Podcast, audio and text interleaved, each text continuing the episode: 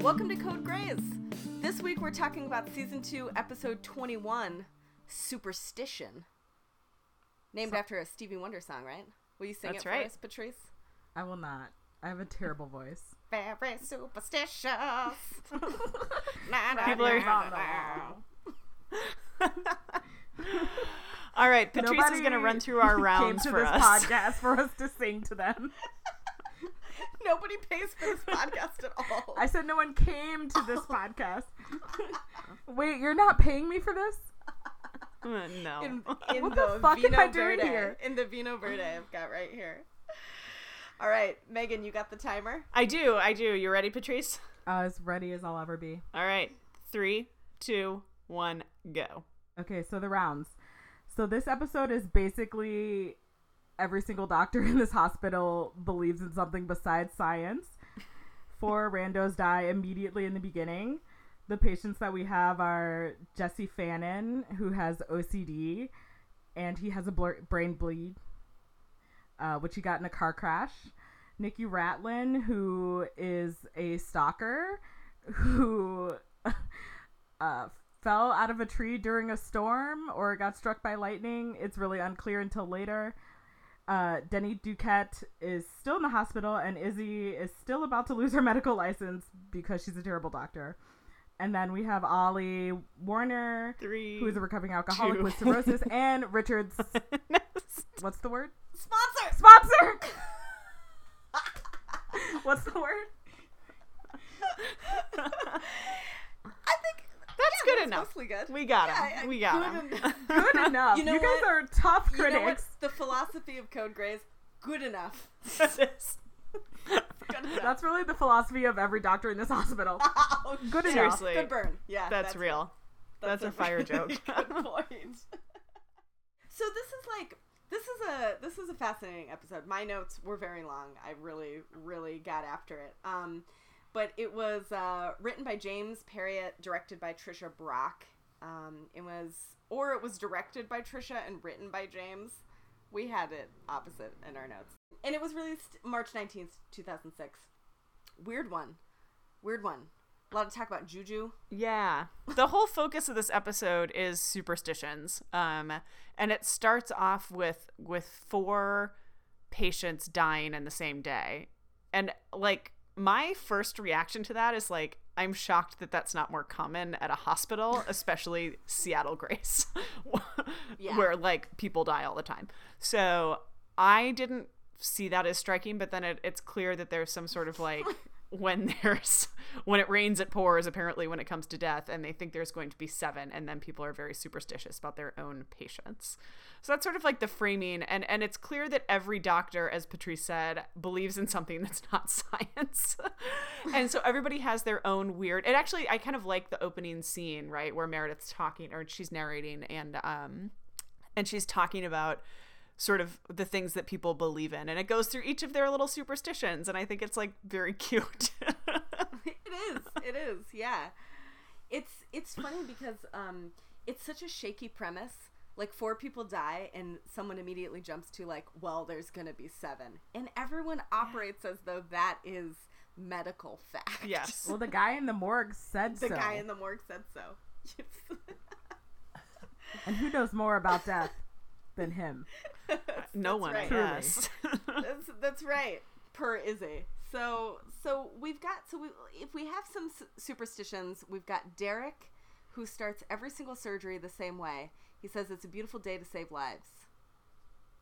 I really like his superstition. i like his too i just think it's so It's sweet lovely. and Is that a superstition or a habit? See, I think the Yeah. show gets caught up in a lot of things, right? Because we're conflating we're conflating OCD, like compulsions, with superstitions, with religious beliefs, with habits. And, And it makes for a bizarre show. and like preferences you know like it's it's just a funny I- i think that they've they've kind of created this big umbrella that that is not entirely fair and i think derek's Yeah. thing is like yes a habit.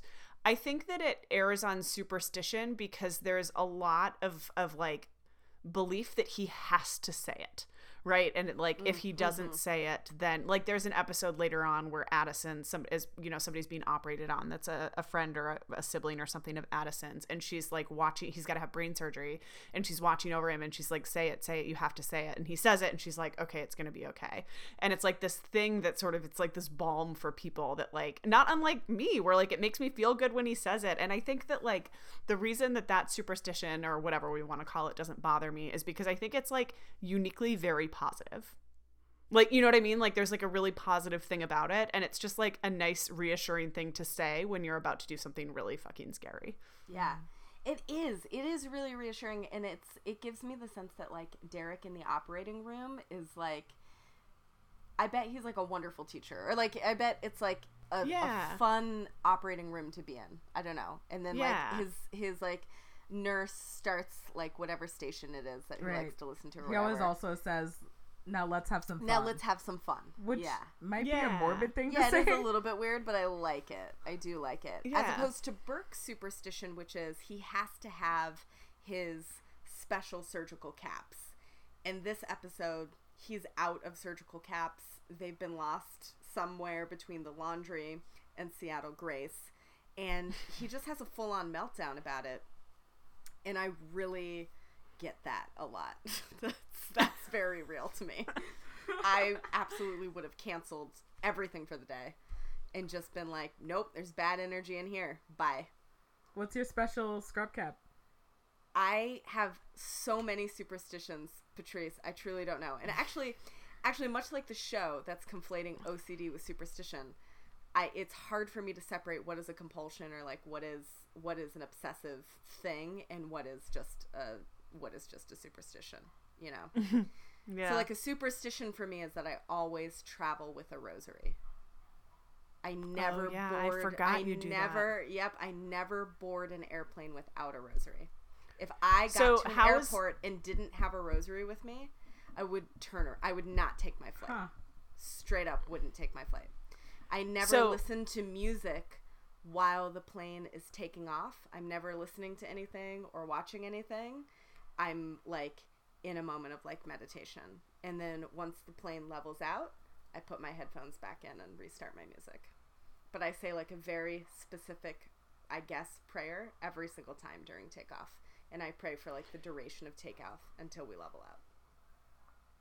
So here's a question about that is that religion or is that superstition Oh, because I think that you're mm. using like you're using like very sort of like religious, right? Like a rosary is a piece of plastic, or it's like the symbol of prayer, mm-hmm, right? And mm-hmm. or wood or whatever it's made out of, right? And so I like think for me, it's like I don't, I don't believe in an interventionist God. Like I was raised Catholic, Yeah. and I very specifically do not believe in an interventionist God. So I Yeah. know rationally that there's no reason praying for my pilots to have like good judgment and wisdom on the flight is going to actually accomplish that, but it calms me down. Hmm. right. That's literally just two. I could So, but that's interesting because to me- about my superstitions. But I think that that's interesting because you just said it calms me down. It doesn't cause the pilot to do better. It will not cause the plane to not crash or whatever it is that you're worried about, Right. you know? So that's where I'm like, I don't know if that's a superstition. Right. because you believe that like the the like result will be the same regardless of whether or not you do it and my sense That's is is like burke feels like i don't have these scrub caps and so i cannot do this because it will go badly because of my hat Right. Because of, so i don't know because of my hat. You say it with Brutal. such That's contempt. brutal tuts. like, my i'm hat. sorry yeah, so I think my rosary would be a better example of like I wouldn't board a flight Yeah. without it. Right. Like I Right. just I just wouldn't do that. We're getting into it. It's weird. It's a weird episode. There's a lot happening. I like it and I hate it at the same time. So should we jump into our like actual cases? yeah yeah let's Okay. do it we're all like we're all like what wait but actually the- before that do, d am i the only person with superstitions No. um and I had to spend a very long time thinking about what superstitions are just ingrained in me. Black Southern people have a lot of superstitions. from like you can't have cats in your house when you have babies because they'll steal their breath. Mhm. That's a legitimate thing Mhm. that some of my relatives believe. Do you And have never cats opened an up. umbrella in a house? I don't open umbrellas in in the house. Never do that. Gina will joke every once in a while. She'll go to like open an umbrella, and I'm like, "That's terrible luck. What are you doing?" It makes me very uncomfortable. Yeah, it's wrong. Um, really? Yeah, And I think about some things that are just ritual as well. Like, what's the difference between Right. superstition and ritual? Mm. Like, black eyed peas on New Year's. That brings fortune for the new year. Is that superstition? Mm. Or is that ritual? Yeah. yeah. But is that see? I just think it like really blurs the lines, right, between tradition and and maybe they're the same, right? Like maybe Burke wears his dumb hat because it's the hat he's always worn, or it's like the one he wore in medical school or something like that. But and, and so a tradition becomes a superstition. Like I guess my question is like, at what point does religion become tradition become habit or ritual become superstition right like where like all of those things to me operate in the same like like galaxy Right. but but have like a fundamentally different flair. And i'm having i guess i'm ha- as somebody who does not is not superstitious and like patrice you said something in your notes or somewhere along the lines of like you had a lot of superstitions as a child um but but aren't so superstitious anymore. And i think that was me too but i would also like classify my superstitions as a child as like fears right? Like i felt like i had to do this because i was afraid of what of you know what i mean like to me it didn't come from like a, if i don't do this it came from a like trying to ward off some sort of fear which again maybe that's the same thing i don't know I would agree. yeah. yeah. A lot of my superstitions as a child came from fear. Like, I thoroughly believed as a child that if I stepped on a crack, my mom might die. Yeah, yeah, Yeah. And I was absolutely. concerned about that. I was Absolutely. fearful about Yeah. that. If I stepped on a crack, I would run home to make sure my mom was still alive. Mhm. yeah And so, you know, I don't know where those things. I guess you become more rational around superstitions like that. You know, you're you intellectualize Yeah. things and you think, of course, if I don't do that, Mm-hmm. nothing bad is going to happen. But I do think it's Well, and I- interesting, Megan, that you say that you're not superstitious, and this might be this might like get like too into the weeds, and we can also totally cut this. But are would are you still a practicing Catholic? Like, do you consider yourself a pra- practicing Catholic? i would consider myself a passive catholic A passive Catholic, right? So I think that it depends. It's because both of you made the comment that it's weird that the episode conflates Bailey's religious beliefs, like sh- her prayer. That's that's her superstition. That the show conflates that religious practice with superstition, but mm-hmm. it depends on the lens you're using, right? So like, if you're looking at Catholic ritual through the lens of an atheist Mm. what else is that than superstition? It, that is Oh, literally totally. that is literally re- what religion is, right? Is it's a codified set of superstitions. So in that sense, that like if Grey's Anatomy is taking sort of this neutral bird's eye observation of the various ritualistic practices of the Seattle Grace medical staff, it's like, yeah, of course Bailey's prayer is the same as Burke's scrub caps, is the same as the words, you know, the citation that Derek needs to recite is the same as, you know, the juju, right? Like, yeah I don't know. No, I, I, totally hear that. And I think that that's like, I, I think that what this episode is doing is exactly what we keep like diagnosing over and over again is that they're taking like one giant superstitious bucket and like throwing every everything in it. They're saying like it's all superstition, right? Like why, you know, uh, like for like you said for somebody who's an atheist like belief in a higher power is like as garbage as like a flowered hat that you need to wear you know and like and i and, and i actually have a lot of respect for that argument i think that it's like hard it's like when you see it's you know it's like a windows and mirrors thing that like when you see yourself in one of them you're like that one's fine but that one is mm-hmm. dumb Yeah. you know Yeah. and i think could that that's some, like, like, a Yeah, some some snaps. Yeah. Patrice and I are over here snapping for Megan right now. This Yeah. just became a poetry reading. yeah. This became like a beat poetry session.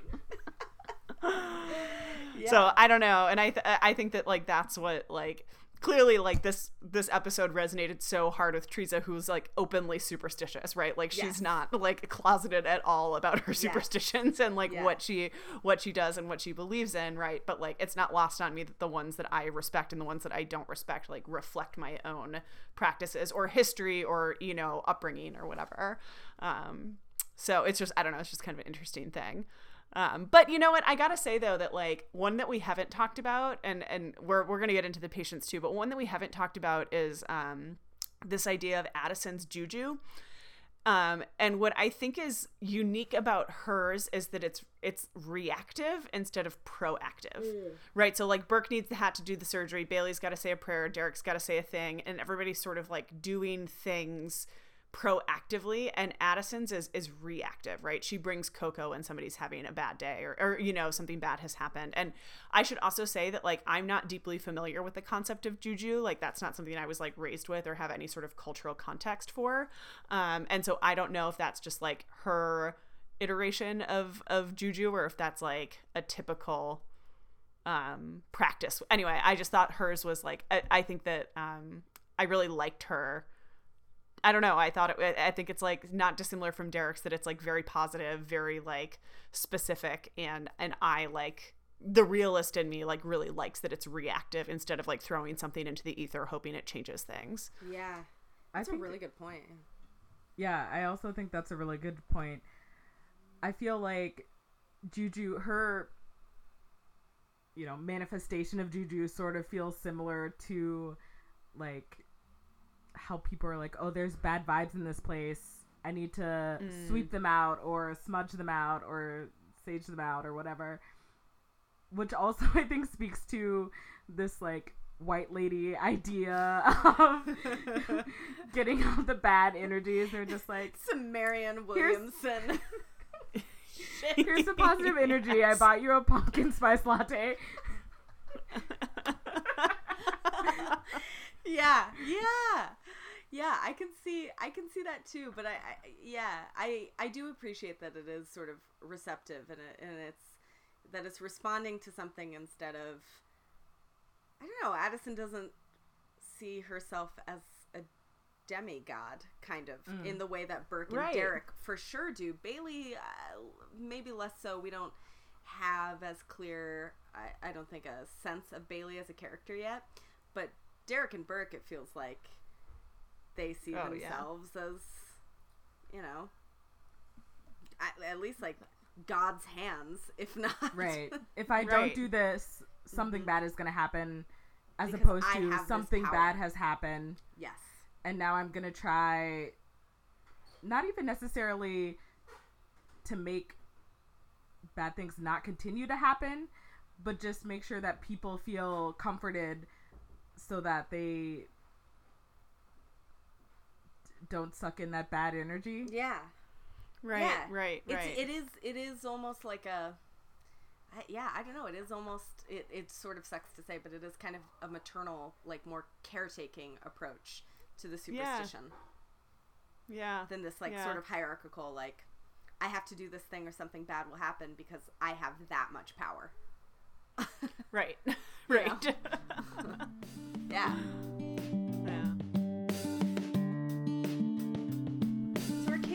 Week, you know, we can we kind of listed them already with Patrice with her wonderfully concise rounds. Just beautiful. Excellent rounds. So I let's I mean we could start maybe with Jesse. Yeah. I, I think Yeah. I think my notes just went chronologically. Um yeah. Just I think feels he's like the a most- big bag of worms.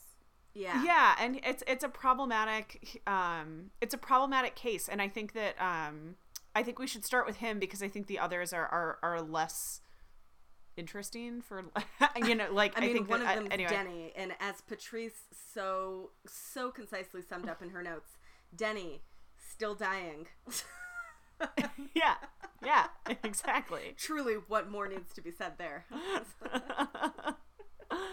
um so like so we have Jesse. He got in a car accident and he gets in a car accident because he he has obsessive compulsive disorder and it's um it, Teresa, I think you did a really good job of sort of of of mining into like the how how problematic um their their representation of obsessive compulsive disorder is um, but we're, we're sort of led to believe that he has he has to counting he has a counting tic in particular and he was at a stoplight and had to count the the lights changing for a certain amount of times before he could proceed through the intersection which of course leads him to get into a car accident and his issue is he he needs i think he needs he gets brain surgery doesn't he Mm-hmm. Yeah, because Yeah. he has a bleed. Yeah.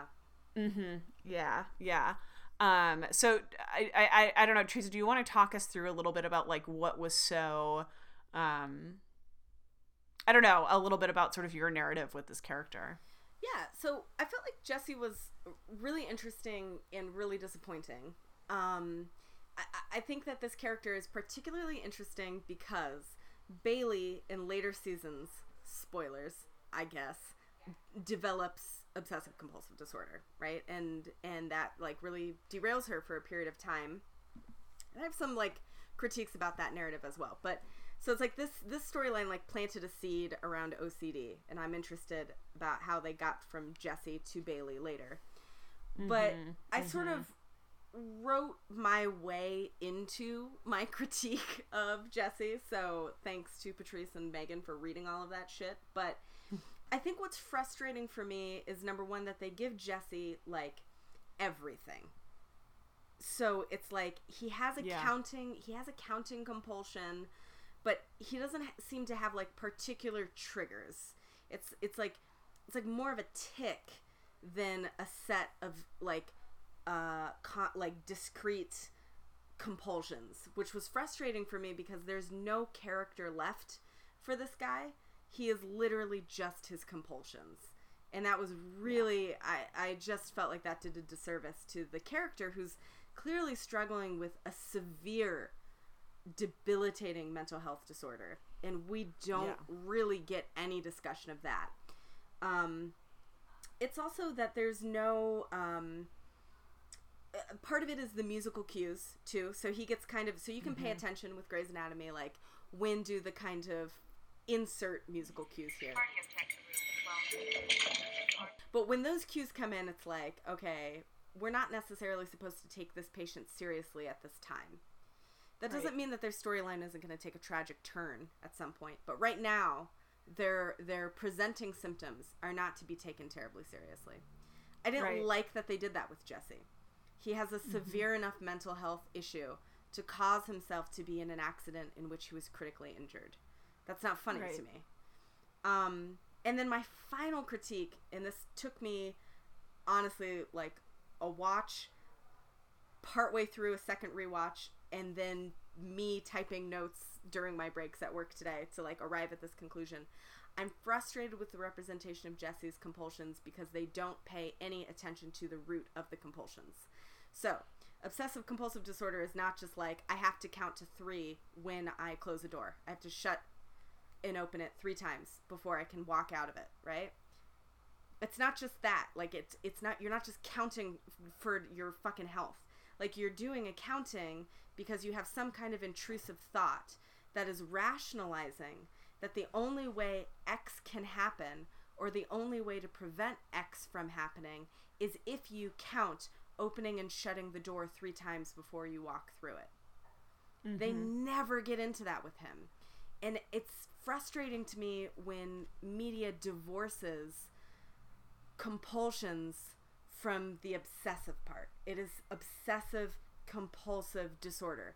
That first word is really important. There's something intruding on your brain. Your brain is stuck on an idea, and your compulsion is the way to resolve the obsessive thinking. And so often in media representation of OCD, we just get, ah, look at this irrational need to count to channel 22 twice before turning off the television. One of my compulsions when I was growing up, right? Like, oh, mm-hmm. what a fucking weird thing to do. Well, it's like, no, I actually had a very reasoned, like, consideration for why I needed to change the channel to 22 twice before I turned it off. if you asked any single person with OCD why they count a certain number or why they do things in a repetitive way, they'll be able to identify for you probably when that started, why that started, and how they continue doing it. That never happens with Right. Jesse, and I think that's frustrating. And it oftentimes doesn't happen when we when we talk about OCD, if it's just in meme form or if it's in a more serious like representation in television or film. Yeah, I agree. I feel like they really missed an opportunity, especially since they decided to bring Raj. I really feel like they missed an opportunity to make Raj a mouthpiece to talk about the background of this, especially since Cristina was so uncaring Mm. about his compulsions. And it was Yeah. so clear in her attitude towards him that she thought it was so irrational that she probably felt like he could stop at any time. You know, I think she literally sometimes he was like, I'm not done. And she was like, Yeah, you are. Mm-hmm. So she just had no care about that. And I feel like they just really missed an opportunity to say, This is the psychology or psychosis behind it. And this is why he needs to do it. Mm-hmm. Otherwise, what's Right. the point of Raj? Yeah, yeah. Uh, yeah, right exactly. seriously that's that's for sure true and i think that there's like it's almost like they're guilty of of of so many bad like representations early on in this show right? And not that they're immune from it now present day but it's like even looking at the way they treat nurses right? Like this this show does so many good things for representation but it is its hands are not clean at all. And i think that this is like a really concrete example of that. Um, and i think i find it particularly frustrating because it's such an opportunity right? Like it's not like oh it's not really the focus of the show. It's like no it is the focus of the show. This is a case right? Like it's a medical show about like doctors and and you know diagnoses. And and and to really miss out on that um is a bummer for them. Um so i i think i think it's really too bad myself So that's Jesse. yeah I think also He- your and point, he Teresa, d- about the. Sorry, Megan. Oh no, not at all. I was just gonna finish off Jesse by saying he also dies. Oh, God. R.I.P. Jesse. Sorry. R.I.P. Man. um i feel like a good segue is to say like Teresa, I feel like your critique about them making him a comical point and lumping him in with Nikki, who was also a comical point, and just the way that they literally they had them side by side in the elevator Yeah. with that quirky music. You could cut Insert to it here, now. yeah. yeah. yeah. Party object room 12. where she is, you know, uh, Megan, you said it really nicely. She's very 2019. She's into astrology. She's probably got crystals. I know like 19 Nickies right now, just so you all know. Like, I mean, who doesn't know 19 Nickies? I'm probably a Nikki. I admit to having know. crystals. I'm pretty sure I live with a Nikki, so. yeah. I mean, it's amazing because they paint her as being so wacky. And they're like, Yeah. oh, wouldn't it be crazy if somebody believed that much in astrology? And it's like every person I meet in an elevator right now is like, oh, of course you're an Aquarius. You're and I'm like- like, all right. You're like, have you met a lesbian? Like, just one. Ever. Right. like any. Yeah, so Nikki's case is fairly boring, and she's obviously consumed by her horoscope. And they make it out to be so wacky. Um, and then the sleeper note is that she's actually a stalker. They do this such a strange slow reveal. It's so unnecessary. Oh my god. I just wish her story had been like I was outside trying to clear a branch from my tree and it fell on me. Instead of like I'm a wacky psycho who believes in crystals and magic and I was also stalking this Yeah. man. I climbed a tree to spy on my ex.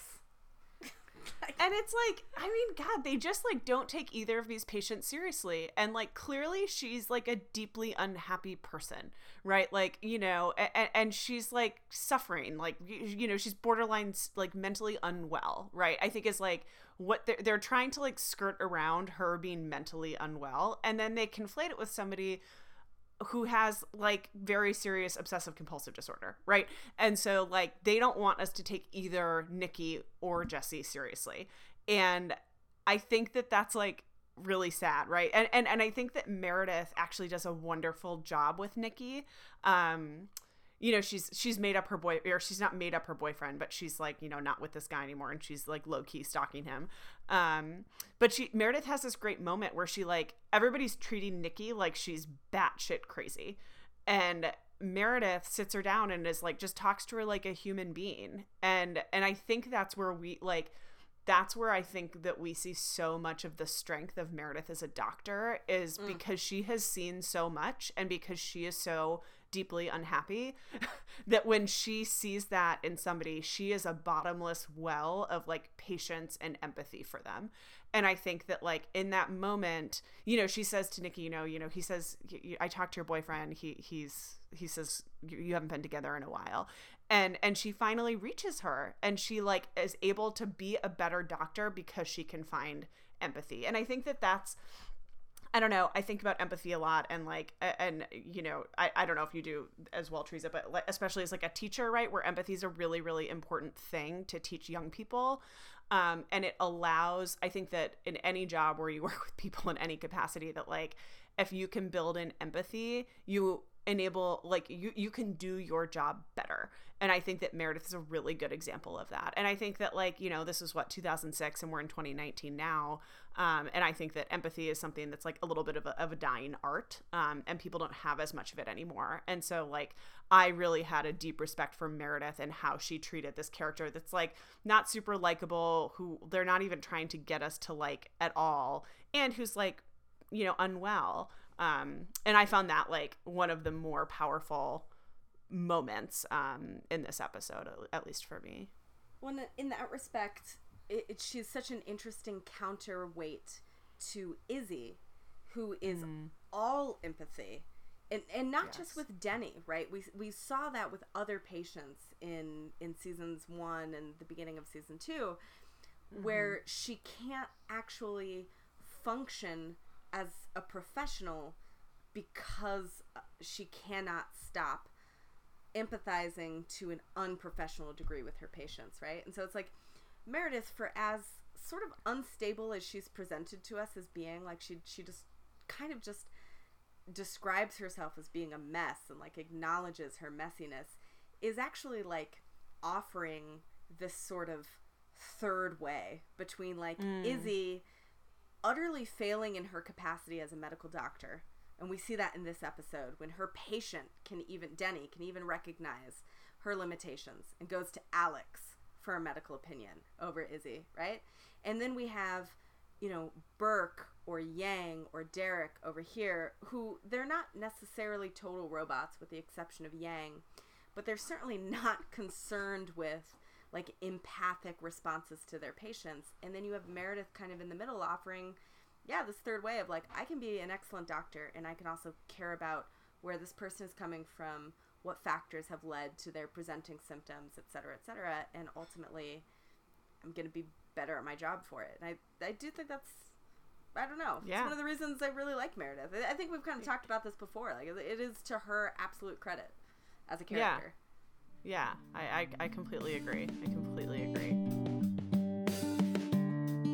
Yeah, our final two patients are the two patients who live, um, and who who aren't mentally ill and are coping in sort of more, um, I don't know, like socially validated ways. So Ollie is involved in AA, and so she, you know, is believing in a higher power and the 12 steps mm-hmm. program etc and then you have denny who's like a real man and is like you know facing his death head on. And i was just so frustrated that that was the contrast with our two mentally clearly mentally unwell patients and that like they Right. died and it wasn't sad because the show didn't set it up to be sad. Whereas it would have been devastating um, if Ollie or Denny died, and that's just feel Yeah. a way about it. Yeah, so I think that Ollie, um, you know, so Ollie's the Chiefs sponsor through through AA, which we we learn. And and Teresa, you made a great point that at this point in this in the series, we really don't know much about the chief, about Chief Weber. Um, I don't think we knew. I think this is the first moment when we know that he, um, certainly that he was an alcoholic or that he's a recovering alcoholic. Um, and I think that that's kind of an interesting way to introduce that. I have no recollection of, of watching this episode live and learning, you know, like what my thoughts as a, you know, presumably a teenager, um, were Yeah. that he was an alcoholic. You know, like I don't, I don't recall that at all. Um, but I think that we're like slowly getting a peek into, and and we also we also learn that that um, Ollie mentions like alcohol is what drove you to, you know, cheat on your wife and be with Ellis Grey or whatever. Um, and I don't know if we knew Yeah, that, before or Ellis not. I can't drove remember. him to his rock bottom. Is, is Right. I think how Ollie describes Yes. it. Yeah. I Thank feel like they really Yeah. slipped in some major bombs in this Mhm. episode, Yeah. really nonchalantly. Yes. They're like, the chief was an alcoholic or is an alcoholic. Also, he had an affair with Ellis Grey. But it's just like, there's no like dun dun dun. It's just like, oh yeah, that happened. Yeah. Yeah. Okay, yeah, let's move on now. Yeah. Yeah. And and I think that Ollie's case is like there's some interesting there's like some potentially interesting things there of like she needs a liver transplant and clearly that's hard if you're a recovering alcoholic and, uh, you know like there's like a lot that that could be there um but it didn't really feel like the episode like Ollie could have been a very interesting character an interesting case and I just found it not all that interesting personally I agree. um, so I think that like it, you know, it was sort of a tool to rev- she was sort of a tool to like reveal this like thing about Richard that then we never really talked about. So I agree. I agree completely. Right. I feel like they just used pieces of this show to move character development along, but in a really boring way. Yeah. yeah, I would I would agree, Megan, that I'm super interested to know about how UNOS works when Particularly because of some things coming down yeah, the pipeline. Yeah, yeah. No spoilers. um, but just like, how does that work? Do they make you jump through hoops? Do they assess you in sort of way? Like, if you're a recovering alcoholic and you need a liver, are they gonna give that liver instead to someone else who has not been an alcoholic because you could Right. potentially ruin this great organ that could go to someone who's not going to ruin it? Mm-hmm. You're not worthy of it. You don't deserve it because you Right, that drank you don't your deserve first it. liver away. Yeah. right. Yeah. It seems to be some of that embedded. I think in the system. Should we talk about Denny? Oh God. Do we have to? Oh, I feel oh, like we're going to be oh, talking about him I just so say, much. Can I just say Denny has Denny has a quote that's like apropos of fucking nothing in this episode. he says at one point he's like being observed, his vitals are being taken. They're explaining like how dire his situation is for like the 15th time and he says You know, horses are a great judge of character. and I just was like what did I do personally to deserve having to watch this man suffer and die for like 12 episodes of my favorite show? And then Alex says something. Alex says something in return that's like, I've got an uncle that's a rodeo cowboy. and everyone looks at Alex like he's a crazy person for saying that out loud. And I'm like, excuse you. Denny started this totally out of nowhere conversation about fucking horses Huh. No kidding. Being able to determine your fucking character. They can't. Alex is like, as long as we're offering up useless information. Yeah, Alex is like, well, I never get to talk about that cousin I have. now seems like as good a time as any. I'm like, what? I guess we're talking about horses now. the entire the entire room looks at him like you know something's growing out of his head. Anyway, very frustrating. Alex gets Alex gets a bad rap this episode he does until and, he and tries you- uh, like threatens to physically assault George Yeah. O'Malley in the God, you know room. that that is true. Um, and I'm looking for the thing that you said, Patrice, and I can't I can't find it. But you made this point that like Alex has he puts his foot in his mouth a lot in this episode, or yeah, a lot in this episode. You know, in a few with a few different like a little with Denny, a little with Izzie, a little with George. Right? There's sort of like he has kind of a bad episode, but like Patrice, I'm, I'm wondering if you could talk a little bit about how how that's sort of like unfair, right? That Alex constantly like one small bad thing, uh, one small thing happens to him, and like things just go south for him all the time in a way that's like very unfair for who he really is. Yeah, I just feel like they set Alex so much up for being the asshole in the beginning episodes that he becomes the punching bag for everything. And so even if he's not trying to be an asshole, people are like, "Oh, he's being an asshole." Obviously. Right.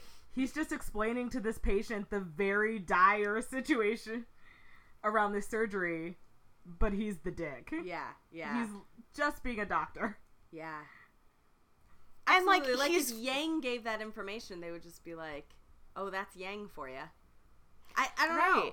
He did his job. No. like I, I I totally agree. And like we spent all of last week's podcast episode talking about how unfair George was being to Meredith, right? How like he was being so such a child by ignoring her and not dealing with like this, you know, this the fact that they'd slept together. And then Alex finally calls him on it. And it's like suddenly Alex is the bad guy for actually like standing up for Meredith and being like, George, like grow a pair and figure your shit out. Like you slept with somebody and went badly, like stop treating her like a trash can. And like he Yeah. threatens to punch George, which is where we see like a little bit more like traditional, like, you know, asshole Alex or whatever. But it's also like in that moment I was like, thank you. Like I hope a friend would if if I was being treated that way, I would hope one of you would say to whoever was treating me that way, like, shut the fuck up. Right? Yeah. And I think that like that doesn't make Alex an asshole, that makes him brave.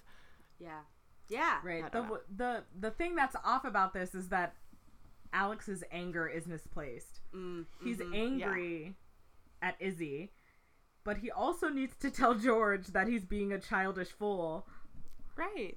But those two things get smashed together. yes, yes. In his like sort of aggro, youngish dude brain. Yes. Yeah, And I feel like that's really all we need to say about. And, Denny, and that's I mean, yeah, sorry. which is really not even about Denny. Still It's barely mostly alive. about Alex. yeah, yeah, right. yeah, right. he's hanging on by a thread. He makes it through surgery. I, part of me was like, what if he didn't? Like, what if this is when he died? This is it. He just dies, and we don't make it into this big deal. Ah, We Yeah. don't have to watch these excruciating episodes. Yeah, yeah. I So, know, they're so good I with know. the drama, though. So good with the I drama. know they are. They're I'm really still building it now. How they set us up to feel sad about Denny's. Isn't it crazy to look back at it now and be like, how was I, I ever like torn up about Denny? Right. How? Yeah.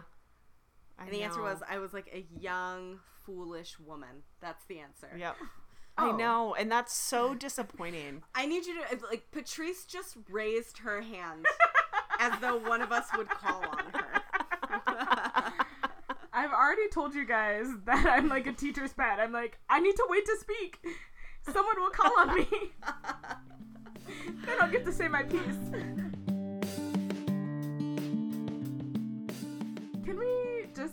One second, talk about? I, yeah, this episode was just slipping in major things. Do um, Izzie and Denny kiss before this episode? Is this their No. first kiss? No, No, this, this is the is the first first. kiss. This Okay. is it. Mhm. number one, where is anyone else Yes. watching Yeah. Izzie kiss A kiss a patient. patient? Yes. Where? That's real. And then That's real. after that, number two, why has no one taken her off this case? Yeah. Why does no one take her off this case? Because they've seen her through the window kissing a patient. Right.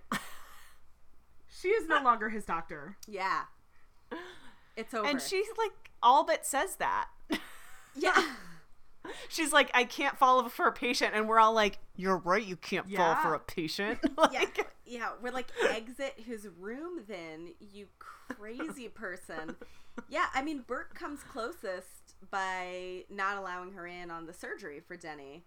Uh, he kicks Alex and Izzie out and takes George into the operating room instead because Alex and Izzie are fighting over her relationship with Denny essentially and and Izzie dumps Alex and I think it's at that point that she says you're not good enough for me Alex you're not good for anyone which you're not good enough for anyone which is just like fuck me. What a, what a brutal. I cannot I cannot imagine saying that to a soul. There's there's there's uh, what a terrible, cruel thing to say.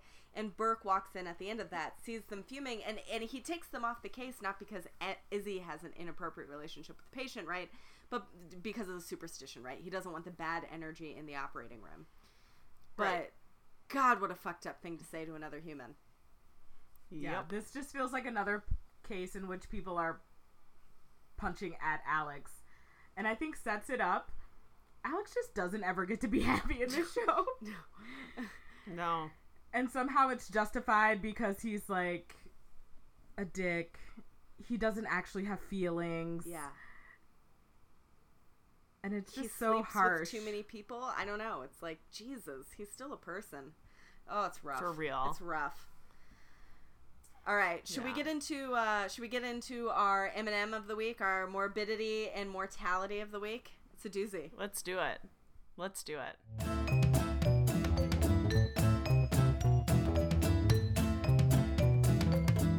What about that teardrop ranking? I gave it 2 out Um, of 5. Apparently I was more affected than you Oh, were, wow. but I think it was like frustration tears over the OCD case. Mm, yeah. I gave it dry eyes. Yeah, Zero dry teardrops. Dry eyes. Insert clip here. I know. Dry eyes. I was gonna I was gonna give it the Ben Stein. like that was what I was gonna call it, but then I felt like that was a dated reference that you guys wouldn't understand. Listen, we're dating We're ourselves the all the time. age. I know, but like who cares about Ben Stein? Only me. Patrice and I, before this episode, were discussing how neither of us fully understands what TikTok is. So What is listen, it? We're all old. We're all old here. Can someone please call in, email? Yeah, if you have any, please tell me how TikTok works. Yep, just let us know. Anyway, teardrop ranking for Patrice. I give it one out of five tears. Mm. Yeah, twenty percent Um, tears. And not even because I was especially emotional about anyone in the show, but I felt sad for Jesse and Nikki, who were ultimately taken down by mental illness. Yeah, and But no one seemed to really Mm. care about yeah, that. exactly, Yeah. Wow. including Yeah. me. Yeah, and Megan, Right. and Megan, apparently. I really didn't care. So there were no steamy sex scenes of the week, so no on-call room. It was actually like a very unsexy episode. Yeah, I really that when you wrote that, it really resonated with me. like and, and and nothing sexy happened last week. Nothing No. like I stand by that the sexiest thing to happen in a couple of episodes is like the way that Derek and Meredith look at each other as yes, friends. that's The whisper That's across it, your yeah. lady bits. Their friend, half whispered friend conversations. Yeah, that's the sexiest thing Right. happening. Uh, so that's about it. Song of the week, Megan. I mean, you have to give it to the fray. You have to give it to the fray so excited. because Man, that because song started and I lost it.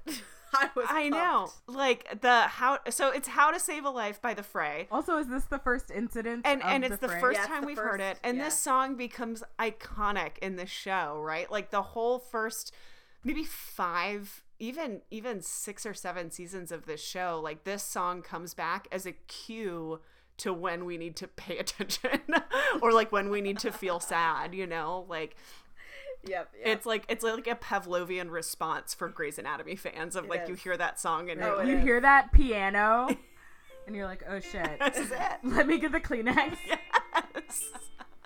Step one,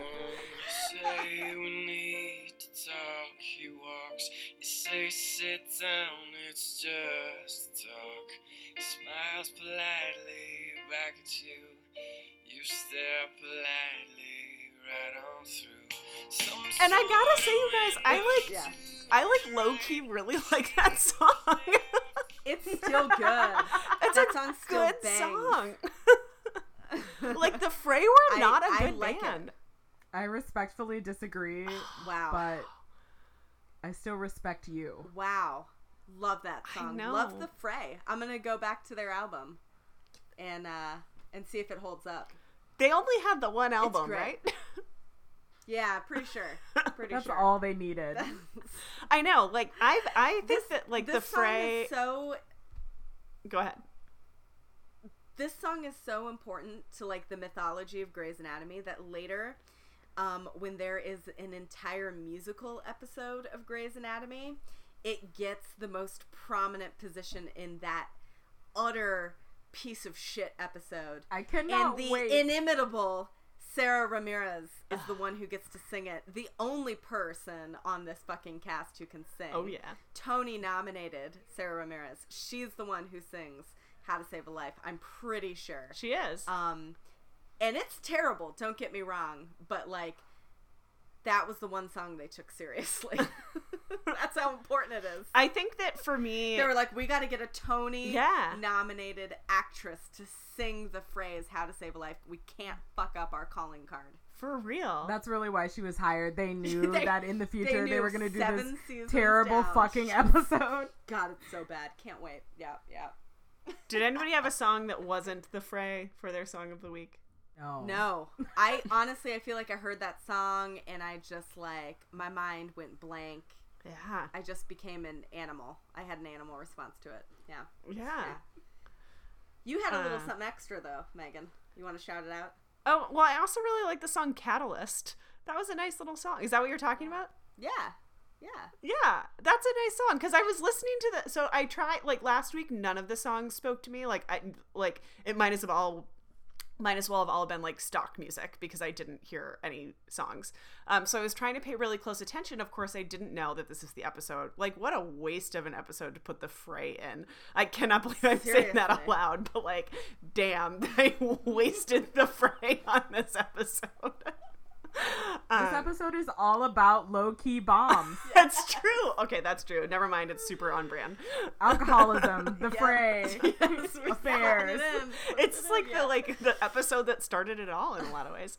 Um, but there's this really deli- so I was trying to pay really close attention. I actually didn't know this song um, beforehand, but there's a song called Catalyst by somebody named Anna Nalick or Nalick. And it was a really it was I don't know, it was just sort of like a classic Grey's Anatomy, like a little acoustic, you know, borderline twee little song that um, Yeah. had a nice little transition. I don't know, I really liked it. Um, Well, she has one. She has another one of their famous Oh, does she? songs. She has "Breathe, Breathe," 2 a.m. oh. Yeah, that song's in the musical episode too. Yeah, yeah, it is. Yeah, just breathe. Oh. Yeah, Just Lexie sings it in the episode. Breathe. Oh my god. Yeah. It's the second Can't time. wait till we get the yeah. musical episode so that you just sing everything. So, so when they do a musical episode, Code Grays is going to do a musical episode. Oh my Mm. god. Get ready. we have to sing all of our commentary. Megan's like, I'm gonna quit Yep. before then. I'm gonna go ahead and step away from this project. I'm fully here there." for it. I don't care if my voice is terrible. Oh my god, we I love found a that theme. we found that uh, tambourine. We're gonna have a reason to use it. Soon. Audible gas. Yes, audible gas. Okay, okay, okay. Death tally six, two on screen, four referred to. Yeah. Pretty good haul. Yeah. Pretty good haul. Especially since there was no death. Yeah, they were building up to something big. Yeah. Yeah. Anybody have a Even saddest though death? this episode wasn't big. No, not really. They didn't set the deaths up to be sad. They set them up to be a relief, and Yeah. I, which was sad in its own right.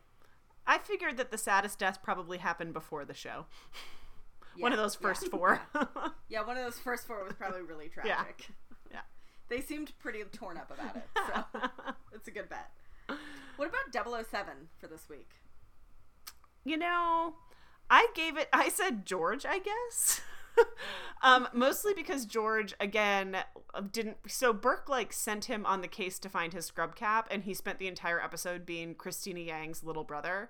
Um, and I decided that that made him a bad doctor because he just like he he didn't he didn't practice any medicine he was annoying to other doctors who were actually trying to practice medicine but i don't know it felt like sort of a soft nomination Yeah. Yeah. Again, misuse of interns. yes Every single time an attending m- uses an intern for something that's not medical, I'm just like, why? And also, why the interns accept it? They're like, yeah, yeah, that seems like a good use This of my seems time. appropriate. I don't have anything else to do. Yeah. Um, I said Izzie Mm. because she's just gonna be my ongoing 007. Yeah. Uh, but really, it, it came down to the scene where Denny asks Alex sort of about his options and his chances with this upcoming procedure, and Izzie's painted a really rosy picture for him because, of course, Izzie wants the power of positive thinking, and Denny just wants the reality of the situation Yeah. and I think it's really it's really an indictment of Izzie um, as a medical intern that her patient has to go to somebody else because the patient understands that she's not she doesn't have enough distance to really uh, consult Yeah. on his case. Yeah. It's bad. It's bad. Izzie should have realized that limitation before her patient realized it. It's a bad sign. So That is true. Uh, Um, I actually left 007 blank. hmm. I think if I were to give it to people medically, it would be the four doctors who killed people at the beginning of the show. that's a great point. Yeah. yeah. Uh, but if I were to give it to someone emotionally, I feel like it's Cristina. She was so yeah. unfeeling towards Jesse and not really taking care of his medical needs. yeah. She was unresponsive to the feedback from Raj that like he needs to do these things to feel better about what's going on in his medical case and if she had just done those things it would have made things just go so much smoother. Yeah. Mm-hmm. Mm-hmm. All right, Karev of the week. Who was our who was our asshole this week? I said Karev. He did threaten to physically assault George. Yeah, that doesn't look good. That's not a good look. I will say though. Okay, here's the other though, thing. Izzie threatened to physically assault Yang. Yeah. So eh, yeah. potato potato. But that was funny. It was funny though. And she's this a was and. Alex was angry. Yeah, she's a girl. And Izzie's from the trailer park. yeah, Right. She could, she will kick your ass. yeah, she will. I swear to God, Cristina, I like you. I really do. But I grew up in a trailer park, and I am not above kicking your pampered little Beverly Hills ass. And I do mean physically kicking your ass. It was said with that same inflection from a few episodes ago where she was like, Or do you literally want to take your pants off? Oh, Oh, yeah. yes. Yes. Oh, yes. my God, You're good so catch. right. Same You are line so reading. right. Holy shit. That's amazing. I haven't had sex in eight months and 12 days. I'm horny, I'm half naked, and I'm saying yes. You want to stand there and talk metaphors? You want to literally take off your pants. She does have that very specific inflection that we see from her a lot. Um, you know what I'll say though Yeah. about about Alex that Alex and George interaction. So I gave I gave the Karev of the week to George because he continued to be just a tool shed to Meredith. And and also to Cristina, right? Like he barges in on her in the bathroom and I think that that's like deeply rude and and like very upsetting. And the reason that we're supposed to be upset by it is because Callie sees him and that's kind of like not the right reason to be upset why there's a man like borderline assaulting a woman in a bathroom. And so i think that that was a real asshole thing that he did. I also think that like alex is really mean to george and does thre- threaten to physically assault him but that's also like what gets george over this whole thing right? Like it's Yeah. when alex like gets up in his face and yells at him and calls him a coward. Well he calls him a little girl to be clear. And um, you know the deepest insult.